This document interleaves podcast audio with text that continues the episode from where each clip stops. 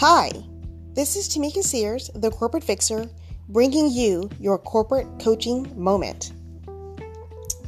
Take a moment and think about three things that you are really, really good at.